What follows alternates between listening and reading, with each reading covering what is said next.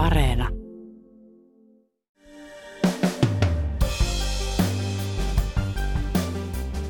Uusi tietovuoto paljastaa yli miljardin euron edestä rahanpesuun viittaavia tilisiirtoja Nordean Baltian yksikössä.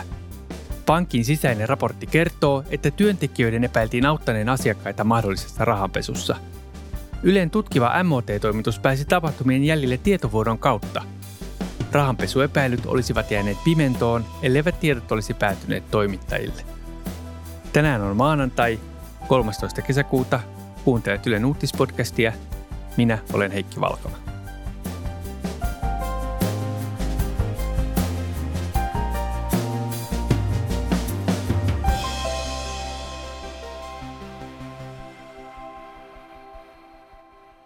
Ylen MOT-toimitukselle vuodetut asiakirjat paljastavat vakavia puutteita rahanpesun torjunnassa Nordean ja norjalaisen DNB-pankin Baltian yksiköissä. Niiden läpi on kulkenut... Ylen MOT-toimituksen julkaisemien tietojen mukaan Nordean ja norjalaisen DNB-pankin Baltian maiden konttoreiden kautta siirrettiin miljardeja euroja rahaa, joka oli peräisin epäilyttävistä lähteistä. Nordean Baltian konttoreilla oli jopa yli vuosikymmenen ajan asiakkaita, joiden toimintaan liittyi rahanpesyepäilyjä.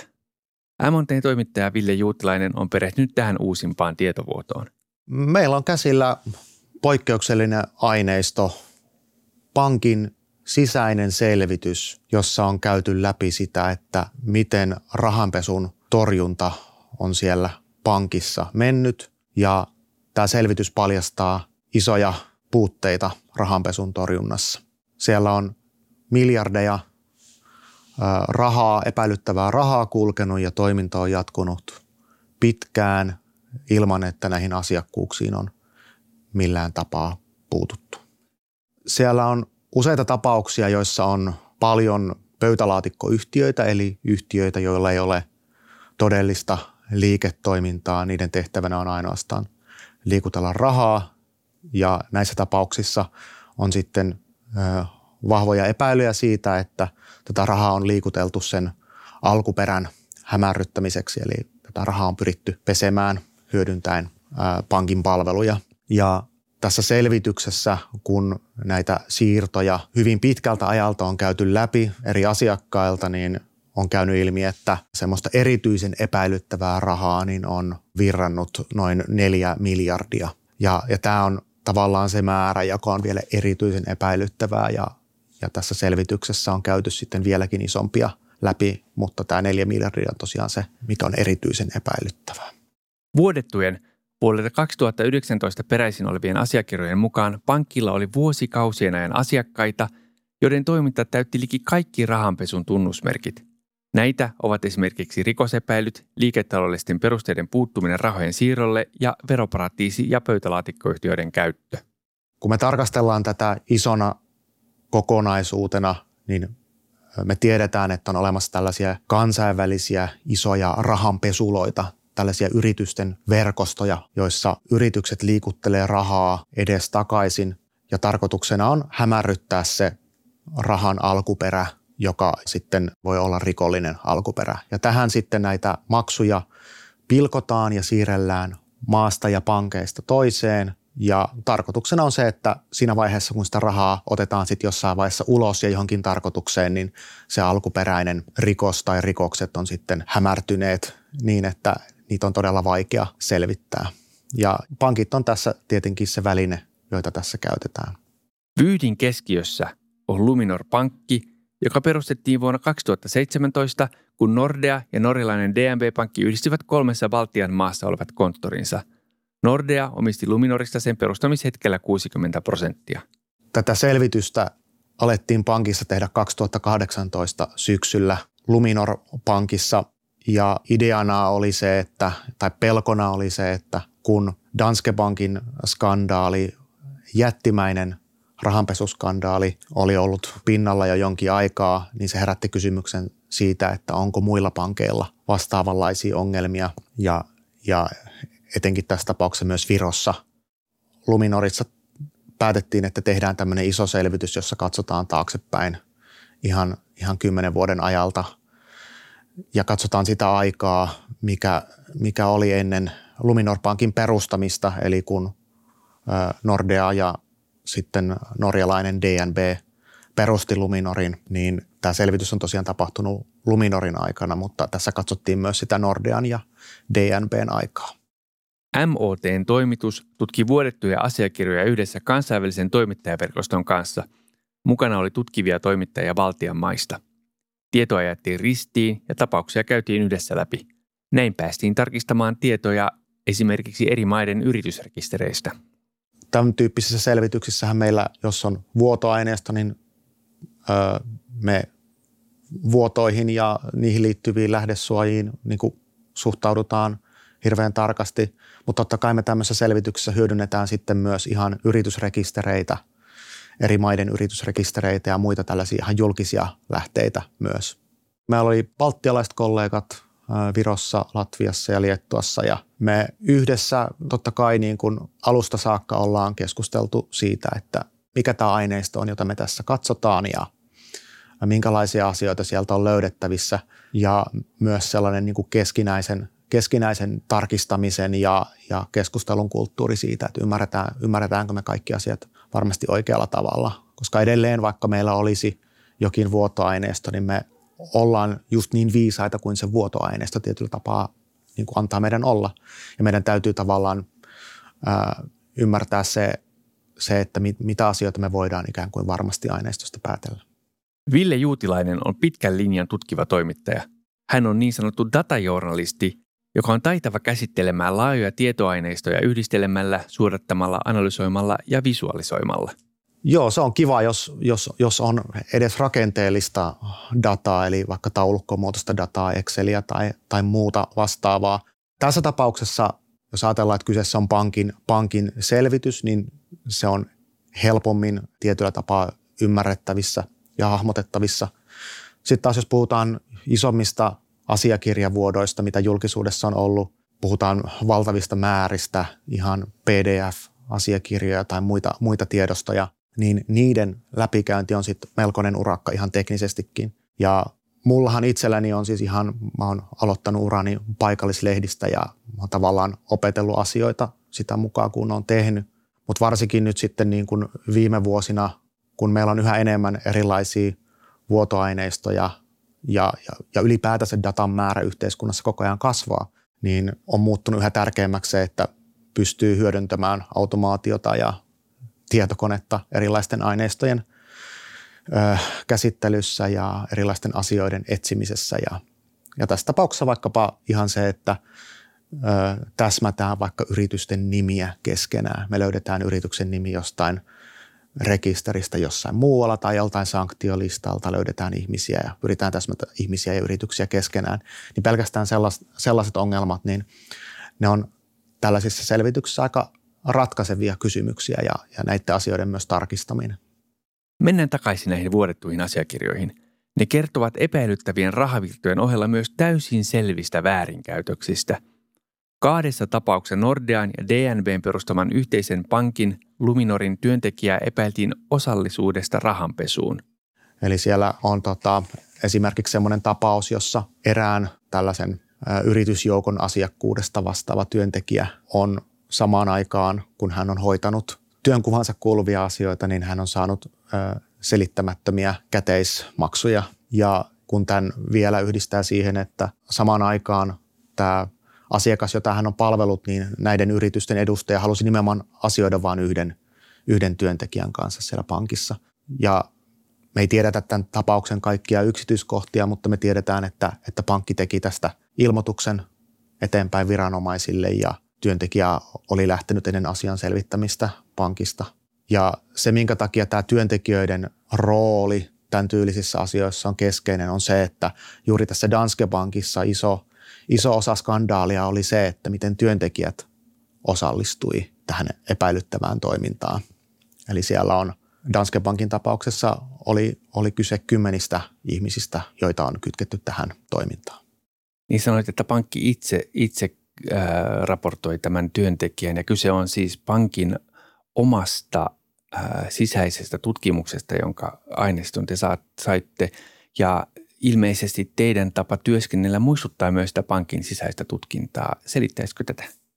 ehkä semmoinen yksi asia tota selvitystä lukiessa oli just se, että kun siellä kuvattiin sitä metodologiaa, miten pankki lähti selvittämään asiaa, yli 500 miljoonaa tilisiirtoa oli siellä alun perin niin kuin selvityksen alkupisteenä, niin juuri se, että miten, miten katsotaan, että onko jokin yritys, jonka tilille on mennyt rahaa, niin onko se sama yritys, joka mainitaan jossain tämmöisessä jo aikaisemmin julkisuudessa olleessa kansainvälisessä rahanpesukuviossa. Onko vaikkapa jonkin yritysjoukon takana oleva omistaja, niin onko se sama henkilö kuin se henkilö, joka mainitaan jossain sanktiolistalla toisaalla. Ja tällaisia asioita ää, tässä selvityksessä jouduttiin, jouduttiin ratkomaan myös, ja ne on hyvin samankaltaisia asioita, joita me ratkotaan sitten toimittajina. Totta kai pankilla on se etu tässä, että heillä on pääsy siihen omaan varsinaiseen aineistoon asiasta, kun taas me toimittajat, jos puhutaan tilisiirroista, niin me ollaan näissä niin kuin tietovuotojen varassa, joita sitten me arvioidaan suhteessa kaikkeen muuhun tietoon. Vuodetun selvityksen mukaan Nordean asiakkaana on ollut esimerkiksi joukko virolaisyrityksiä, joiden todellinen omistaja oli kansainvälisen poliisijärjestön Interpolin etsintäkuuluttama venäläismies. Selvityksestä ei käy ilmi, mikä etsintäkuulutuksen syy oli ja milloin se on ollut voimassa. Tämä Interpol-maininta on siinä mielessä kiinnostava. Se, se niin kuin tavallaan jo mainintana antaa meille nopeasti jonkinlaista käsitystä.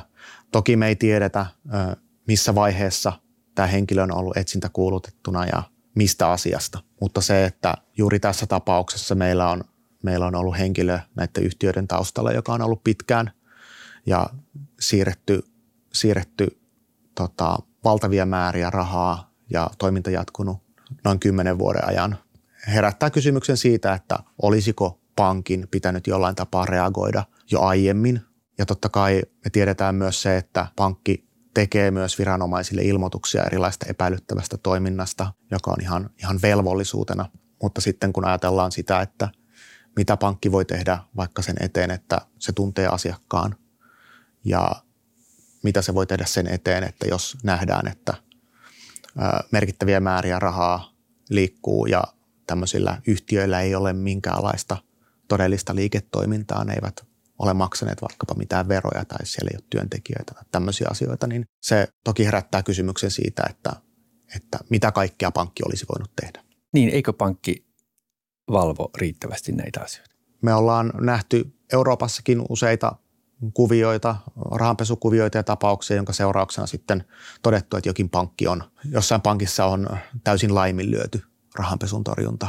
Ja sitten toisaalta me ollaan myös ihan isoilta pankeilta nähty myös sellaisia nöyrempiä lausuntoja siitä, että miten menneisyydessä olisi voitu toimia paremmin. Ja totta kai myös Danske Bankin tapaus, se miten Danske Bank on joutunut itse käsittelemään tätä kriisiä, niin heidän on ikään kuin pitänyt pestä se, se likapyykki myös julkisuudessa niiltä osin, mitä on niin kuin tullut, tullut julki. Danske Bankin Viron yksikössä paljastui vuonna 2017 vakava rahanpesuepäily. Paljastuksen mukaan Viron Danske Bankin läpikulki vuosina 2007-2015 noin 200 miljardia euroa hämärää rahaa, jonka epäillään olevan peräisin Venäjältä ja entisistä Neuvostoliiton maista.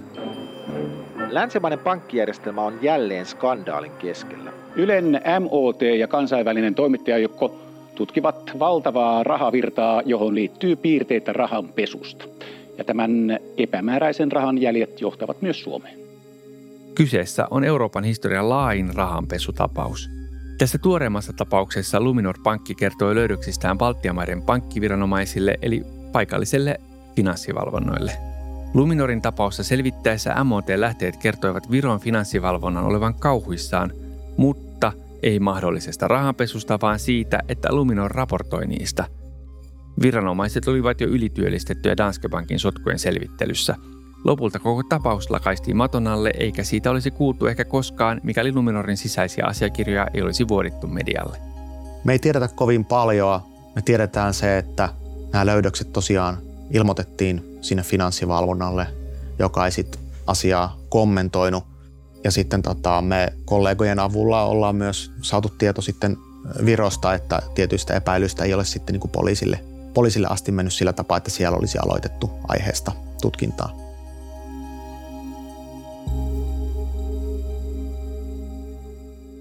Luminorin tapaus kuvastaa suhtautumista rahanpesuun 2010-luvulla eli pohjoismaisen pankkimaailman hulluja vuosia.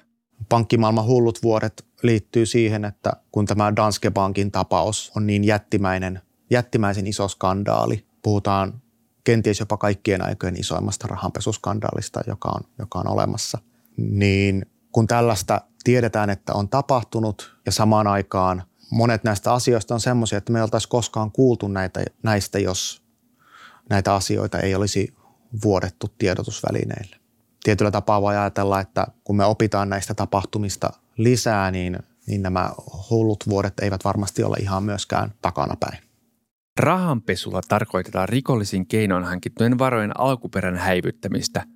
Pankeilla on laissa määritelty velvollisuus torjua rahanpesua ja raportoida epäilyttävistä tilisiirroista – rahanpesu on laaja kansainvälinen ongelma. Sitä liikkuu arvioita, minkä verran rahaa pestään vuosittain. YK alaisessa järjestössä on hahmoteltu sellaista tuhatta miljardia, kahta tuhatta miljardia vuodessa. Tämän tyylisiä lukuja, mutta me ymmärretään heti, että nämä on tällaisia arvioita. Se on osa järjestäytyneen rikollisuuden infrastruktuuria ja sitä, että kun tehdään rikoksia ja siitä saadaan rikoshyötyä, niin se, että saadaan ne rahat turvaan ja häivytettyä niiden alkuperää, niin on erittäin keskeistä sille, että se toiminta voi jatkua ja sitä voidaan laajentaa. Ja järjestäytyneen rikollisuuden lisäksi me puhutaan myös vaikkapa terrorismin rahoittamiseen liittyvistä kysymyksistä. Tai vaikkapa tällä hetkellä Venäjän oligarkkien omistukset on ollut esillä.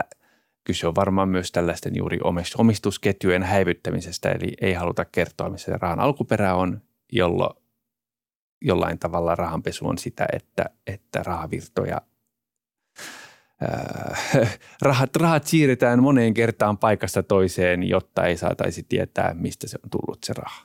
Kyllä, ja olit sitten kansalaisena semmoisessa valtiossa, jossa, jossa valtio ryövää kansalaisilta tai olit sitten lomalla ulkomailla, missä pankkikortti on kopioitu ja siitä alkaa hävitä rahaa, niin samalla tavalla rahavirrat sitten yhdistyy siellä – näissä kansainvälisissä rahanpesuloissa. Ja kaikki tämä on mahdollista vain sitä kautta, että mekanismit, jotka siihen voisi puuttua, niin ovat puutteellisia. Mikä on tämän ilmiön yhteiskunnallinen merkitys? Yhteiskunnallinen merkitys on iso samalla tavalla kuin se, että me ei haluta rikollisuutta nähdä yhteiskunnassa. Me ei myöskään haluta sitä, että hämärällä alkuperällä olevaa rahaa käytetään vaikkapa poliitikkojen lahjomiseen tai muuhun korruptioon. Kyllä me puhutaan hyvin, hyvin laajasta yhteiskunnallisesta ongelmasta, kun me puhutaan rahanpesusta. Se, mikä, mikä tavallaan vaikeuttaa puhumista rahanpesusta on se, että koska se koko ydin siinä on sen alkuperäisen rikoksen hämärryttäminen, niin se ikään kuin samalla se sumentaa meillä sitä, myös sitä aiheen, aiheen käsittelyä. Ja kun me puhutaan isoista, laajoista yritysverkostoista, niin kaikesta tästä kertominen ja sen näyttäminen on on niin kuin, voi olla äärimmäisen vaikeaa. Ja on se totta kai myös tämän asian ratkominen on, voi olla vaikeaa myös pankeille. Helposti nähdään, kun tehdään näitä, näitä, näitä juttuja, että niistä tulee näyttäviä. Vuonna 2018 Nordea kertoi julkisuudessa, ettei sen valtion toimintoihin liity rahanpesuongelmia. Niin mulle tässä ei ole mitään uutta. Me ei ollaan, uutta? Ei uutta sen takia, koska me ollaan käyty läpi nimenomaan Tanskan viranomaisten kanssa näitä. Me ollaan ne transaktiot, joissa on epäilyjä raportoitu ja edelleen käydään läpi, että Mut, erittäin hyvä. Mutta niissä oli kyse vanhemmista tapauksista. Tässä on tapauksia vuodelta 2017. Ei välttämättä meidän suhteen. Ei välttämättä meidän suhteen. Me emme ole saaneet mitään tietoa näistä siitä ajasta. Usein tämä menee siihen 2009, 2014, 2015 asti me olemme investoineet valtavia määriä nimenomaan rahanpesun estämiseen. Me olemme hyvin erilainen pankki tänään. Ja, ja... Nyt tulleet tiedot kertovat kuitenkin muuta. Puoli vuotta myöhemmin valmistunut sisäinen raportti kertoo rahanpesusta. Mitä Nordea, joka on iso pohjoismainen pankkikonserni, joka toimii myös Suomessa, sanoo näistä tuoreista paljastuksista? Nordea on ilmoittanut meille kirjallisella lausunnolla että tiivistetysti, että He eivät ole hyväksyneet rahanpesua ennen, eivätkä hyväksy nytkään.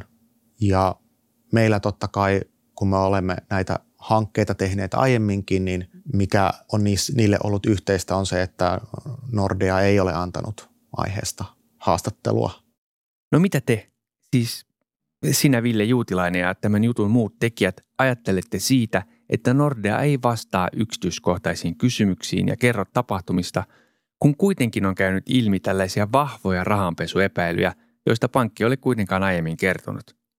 No journalismin kannalta olisi hyvä, että me päästäisiin aina niin lähelle totuutta kuin mahdollista. Ja jos Nordea ei kommentoi näitä asioita tarkemmin julkisuudessa tai, tai vastaa kysymyksiin, niin sitten me joudumme ne asiat tarkistamaan monen kertaan jostain muualta.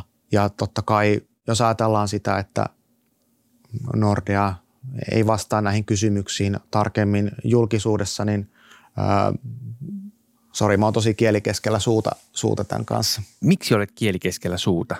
Mun on tosi vaikeaa äh, kommentoida sitä, mikä, mikä Nordean linja tämän asian kommentoinnissa tai, tai tässä hiljaisuudessa on. Mutta me ollaan nähty aikaisemmista jutuista, että he ovat valinneet tämän tavan viestiä tästä aiheesta. Ja se on, se on jotain, mikä – mikä totta kai vaikuttaa siihen, että minkälaisena se asia näyttäytyy julkisuudessa.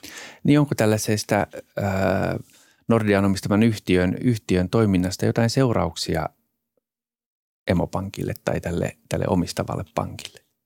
Mä en osaa kyllä seurauksia kommentoida. Meidän, meidän tehtävänä on kertoa totuudenmukaiset asiat ja sitten se, mitä niistä seuraa, on sitten vielä toinen asia. Niin Nordeassa todetaan, että emme hyväksy missään nimessä rahanpesua ja täysin ymmärrettävä hyvä lausunto, mutta tässäkin teidän juttunne mukaan useassa tapauksessa Nordean asiakasediellä yli vuosikymmenen ajan epäilyttäviä tilisiirtoja ja siirrettiin suuria summia rahaa yhtiöille, jotka liittyvät laajamittaiseen kansainväliseen rahanpesuun. Tämä on spekulaatiota, mutta onko uskottavaa, uskottavaa, että näin ei enää tapahtuisi, että rahanpesu olisi pohjoismaisissa valtiolaisissa pankeissa kytketty, kitketty pois? Tähän olisi kiinnostavaa kuulla suoraan pankeilta itseltään, että miten, mitä on konkreettisesti tehty, millaisia, millaisia panostuksia on tehty siihen, että, että, että tällaista ei tapahdu enää.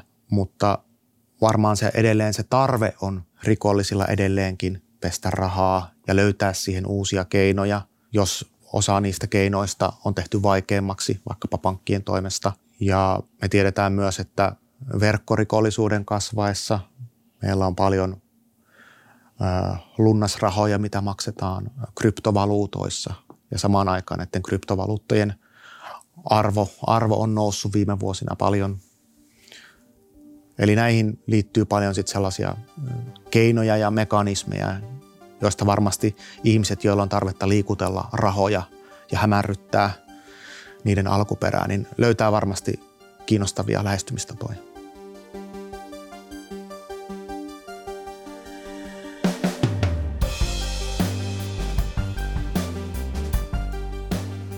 Kiitos, kun kuuntelit Ylen uutispodcastia. Ylen uutispodcast ilmestyy joka arkipäivä kello 16 Yle Areenassa. Sieltä löytyvät myös edelliset jaksot ja voi lisätä meidät suosikiksi painamalla sydäntä. Palautetta voit lähettää sähköpostilla uutispodcast.yle.fi ja löydät minut somesta at Heikki Valkama. Tämän jakson äänistä ja leikkauksesta vastasi Sami Lindfors. Uutispodcastissa me syvennymme siihen, mikä on tärkeää juuri nyt. Kuulemiin.